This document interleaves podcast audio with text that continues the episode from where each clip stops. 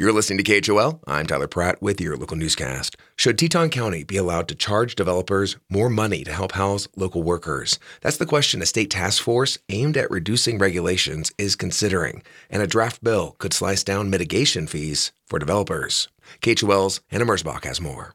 Counties statewide use mitigation fees to fund parks, water, and sewer systems. But Jackson Town Manager Tyler Sinclair said during a recent task force meeting that Teton County is the only one that uses it for affordable housing. The role of government, I think it is unique to Teton County. I think, you know, the land costs and the real estate costs here are, you know, exponentially greater than and higher than, you know, in, in the rest of the state. Jackson and Teton officials say decisions over these kinds of fee programs should be left at the local level, and representatives from across the state have stated they agree. This includes Laramie, as well as Sweetwater and Park counties. But Republican lawmaker Bob Nicholas, who co chairs the task force, has asked for more information on how fees impact developers in Jackson. It's hard for most folks to imagine where you live. we need to relate it to, to your living experience and in the world around you versus ours so that we can not jump to conclusions. The discussion comes after a handful of disgruntled Teton County residents aired their grievances about the fees to the task force. The co chairs have said they hope to continue working on the bill as they approach next year's legislative session. Hanna Merzbach, KHOL News.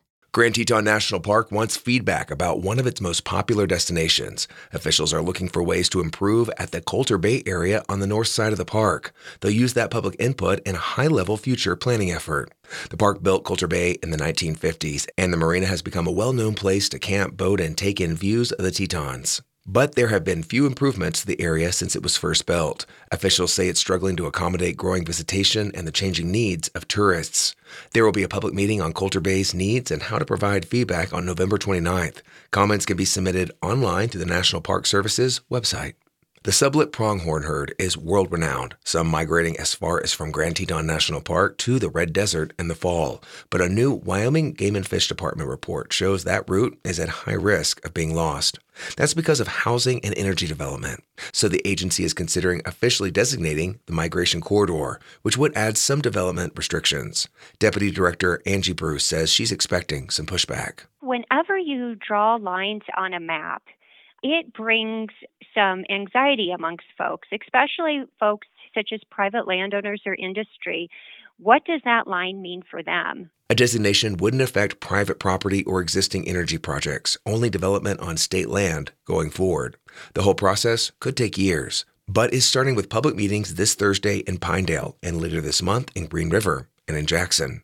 I'm Tyler Pratt, KHOL News.